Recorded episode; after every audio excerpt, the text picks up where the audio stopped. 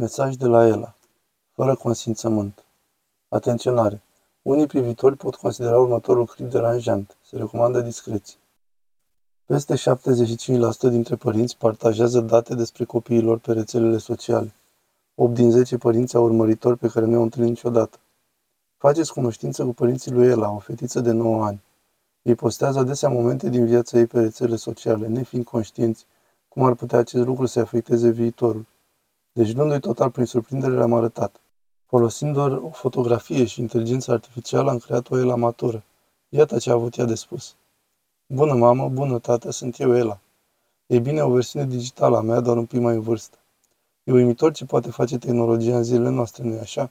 E nevoie doar de câteva fotografii, ca cele pe care le partajați voi pe rețelele sociale, de unde pot fi luate și folosite de toată lumea. Știu, pentru voi aceste fotografii sunt doar amintiri, dar pentru alții ele sunt date, iar pentru mine pot fi începutul unui viitor oribil. Un viitor în care identitatea mea poate fi furată pur și simplu, în care pot ajunge la închisoare pentru lucruri pe care nu le-aș face niciodată.